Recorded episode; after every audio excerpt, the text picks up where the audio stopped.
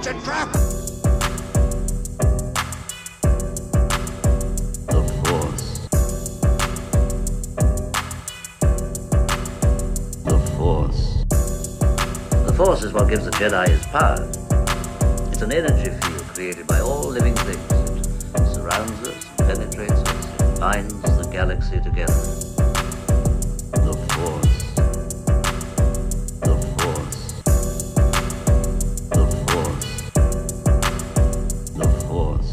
Everybody, welcome to The Force, of course, your bite sized Star Wars podcast. I'm your host, Ted, and my work here is done. Well, at least when it comes to my kitchen. Yeah, so when we contracted out our kitchen remodel, we decided to do the demo ourselves. It was just an easy way to save a little bit of money. Well, I can proudly say my part in that is done. Now it's up to someone else to come in and put it all back together. Also, thank you to any of the listeners who have reached out and asked about the kitchen project and its progress and shared their home renovation horror stories. Those have been both um, fun and disturbing. Guys and girls, today we have a couple of fun little things to talk about. Um, I have a What's Up with That Guy complete with real life dramatic recreation. I have a Twitter conundrum and more. But first, let's hop over to the Force of Course News of the Week.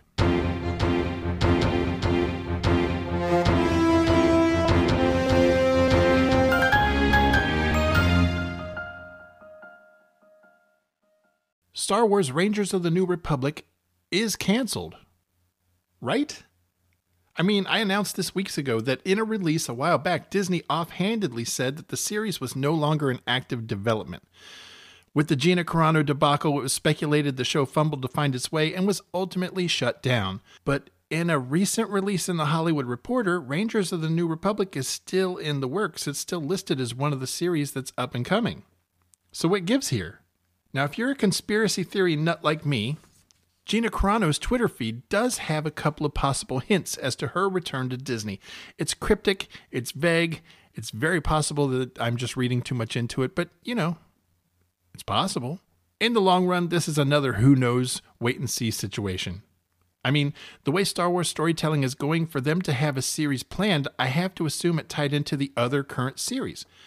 Now, that storyline and those characters could maybe be rolled into the other series that survived, but it could get messy. This is a problem for people with more patience than I have, and it's also way above my pay grade. In other production news, there was a whirlwind of activity behind the scenes of The Mandalorian Season 3, as well as other productions, and chances are you didn't even know it. A whirlwind that almost shut down production completely. Now, I know what you're thinking. What is this idiot going on about now? IATSE, or the International Alliance of Theatrical Stage Employees, was set to walk off the job and strike with the deadline of October 18th unless some contractual demands were met. If they went on strike, everything would come to a screeching halt. I mean, this is everyone behind the scenes. October 17th, an agreement was made, and all is well, at least for the time being, so we can all breathe easy right now. Isn't it crazy how a thing like this can shut down something that we all know and love? I mean, I'm sure the members of the IATSE, that's not easy to say, this was a huge deal, and I hope they're pleased with the outcome. They're certainly important to the production and should be made to feel valued and respected, obviously. In literary news, a whole slew of new books were recently announced. I'm not going to go through the whole list, it, it's really a bunch. That would just be boring, but there are a few I'm really interested in, including Shadow of the Sith, which is a tale of Luke and Lando, an interesting pairing that should be fun, on the trail of Ochi of Bestoon. Remember him from Rise of Skywalker? Anyway, they're investigating a new Sith threat and the kidnapping of Lando's daughter. Also, Brotherhood, which follows Obi-Wan and Anakin investigating terrorist activity on Cato Nemoidia. This will include the uh, the storyline of how and when Anakin is granted the rank of Jedi Knight. Pretty cool stuff indeed. And that includes the Force of Course news of the week.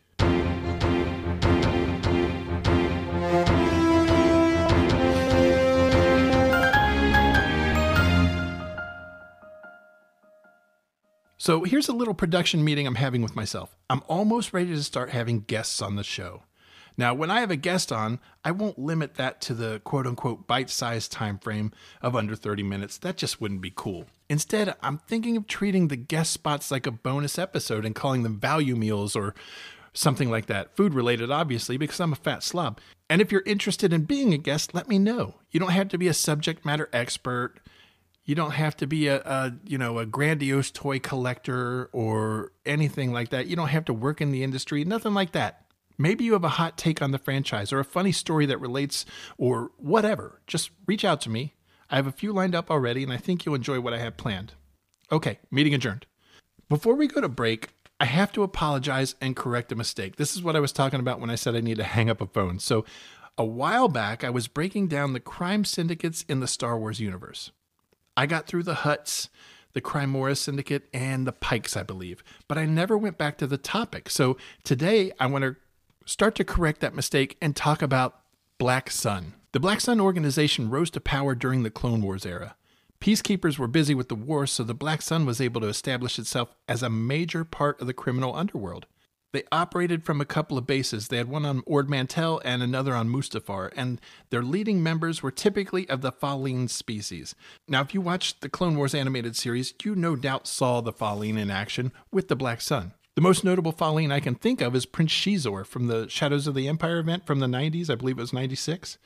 Um, they had their hands in multiple illegal ventures like human trafficking, well, or I guess it would be alien trafficking in the Star Wars universe. I'm not sure how that works. Um, but the Black Sun has a rocky history with the Pikes, at one time working with them under Maul's Shadow Collective, which is a badass name, and at other times being very much at odds with the Pikes. Now, I wouldn't be surprised if the Black Sun didn't show up again in Star Wars in the coming years. There's just too much there not to dig into.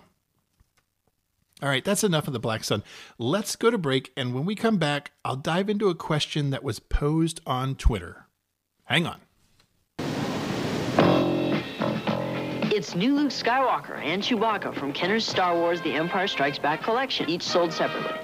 Now you can send for this display arena for $2 and 10 proofs of purchase from any Star Wars action figures. It displays in different ways up to 56 action figures. Action figures not included. Offer expires May 31st, 1982. Details on specially marked packages at participating stores. New Luke Skywalker, Chewbacca, and other action figures each sold separately from Kenner's Star Wars The Empire Strikes Back collection. Oh, hey, welcome back. I hope you enjoyed the break. I know I did. I took an inventory on the dogs.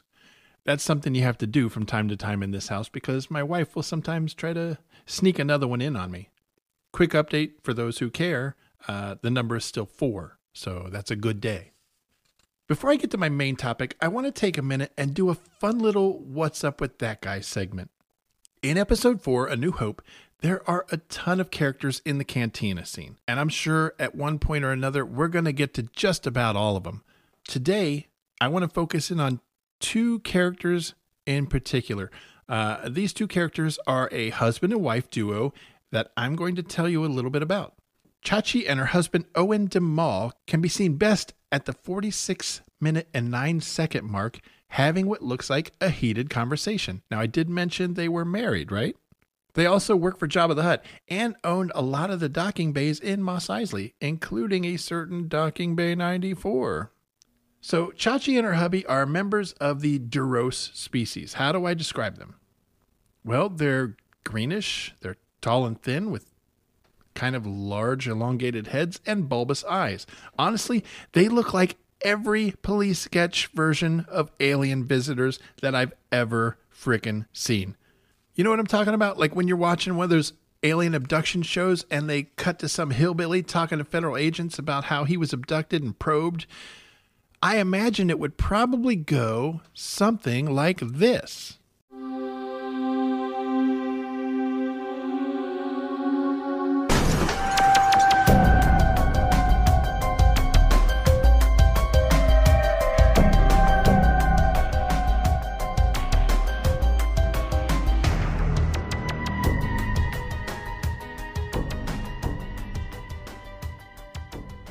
Mr. Hammond, I'm Federal Agent Bullock. This is Agent Montoya. I understand you'd like to report a sighting of some sort? Hey man, I tell you what, me and my old lady Yvonne were sitting on the porch drinking our nightly Coors banquets, you know, like from Smokey and the Bandit, and we was listening to the radio, you know. It was Shania Twain singing, Hey man, I feel like a woman. Anyway, my dog Bo jumped up out of nowhere and started barking and howling like crazy. I said, Hey man, I can't hear the radio. Shut your damn barking up. Okay, what happened next? Well, I'll tell you what happened. This big old flying saucer thing come a floating up over the tree line, damn near right over the house. It was making a loud humming and buzzing sound like when Yvonne's washing machine is on the fritz because she put damn near all my overalls in there at once. I hate when she does that, man. Like, hey, man, you keep overloading this thing and it's gonna break, and I ain't about to buy no new one. Hell no. Mr. Heyman, back to the flying saucer, please. Oh, yeah. So it was hovering over the house, and the wind was kicking up, and the damn thing was humming and buzzing. Then all of a sudden, a bright light shot out of the thing, and the air got still, and everything went silent. At that point, I think old Bo had him about enough. He took off in the woods faster than I ever seen him move before. I said, Hey, man, get back here. Man's best friend, my ass. Anyway, I look over at Yvonne and she starts to lift up out of her rocking chair, and all of a sudden she zips right up into the flying saucer thing. Weren't nothing left behind but her house slippers and hair rollers. I said, Holy Jesus, holy Jesus, I gotta get my gun. But before I could move, I was a floating up into the flying saucer myself. Can you tell us what happened next? Well, I'll tell you, I must have blacked out for a bit because the next thing I know is I'm laying butt ass naked on a big metal table covered in jelly and surrounded by aliens. Can you describe the aliens, Mr. Heyman? Oh hell yeah, I can. They was tall and skinny with greenish gray skin, long fingers, and great big eyes. They was all around me and didn't talk out loud to me, but I could hear 'em talking in my head. They was saying that they weren't gonna hurt us. They just wanted to study us. I said, "You bug-eyed some bitches, get me off of this table and give me my britches back, and y'all can study the ass kicking of a lifetime." Hey man, you know they poked and prodded at us for a long time, and then one of them held up this metal pine cone looking thing, and he said, "Relax, so we can insert this tracking device." A tracking device, you say? That's what he said. Hey man, I ain't never had nothing shoved up Mud Valley like that before in my life, and I'm not even convinced it's a real tracking device. All I know is anytime I cough, sneeze, or fart, the ceiling fan in the dining room kicks on, and old Bo shits on the rug. Thank you for your time, Mr. Hammond. Hey man, where y'all going? Y'all ain't going after them bug-eyed some bitches or not? And scene. So yeah, the Duros do resemble those sketch artist renderings, and that kind of makes sense because their species is known for deep space exploration and long distance space travel. Their scientific advancements connected the Star Wars universe as we know it. And maybe ours as well. Stranger things have happened. And that's what's up with that guy. Now, let's get to the main event, if you will. I was attempting to navigate the Twitter the other day. Something I rarely do, but I'm trying to promote the show there, so I figured, what the hell.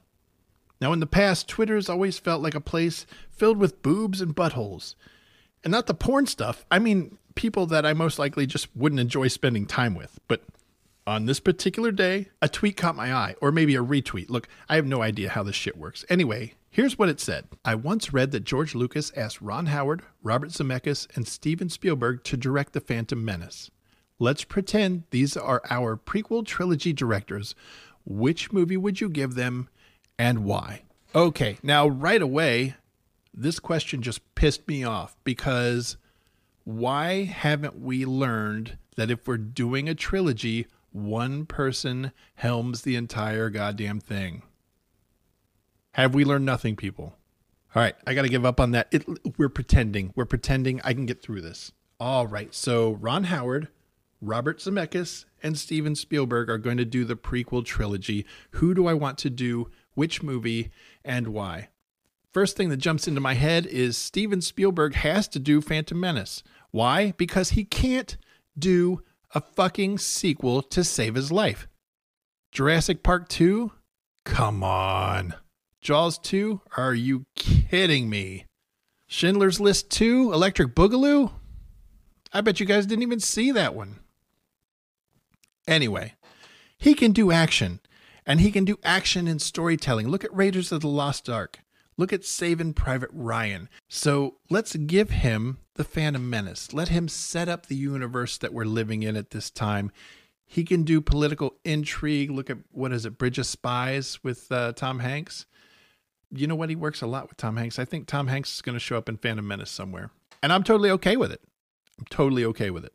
Um, he can also direct kids, so Jake Lloyd wouldn't be this awkward little shit. And I'm not saying Jake Lloyd himself is an awkward shit. I'm sure he's totally fine. I'm sure he's a, a, just a pleasant gentleman. But the way he was directed, It was awkward. It was stoic. It was terrible. If you look at Goonies, yeah, Spielberg knows how to deal with kids. That's going to be fun. So, yeah, I think my answer here is Steven Spielberg is going to take the Phantom Menace. Okay, next up Attack of the Clones. What is Attack of the Clones at its core? It's a love story. It's a love story with a ton of action.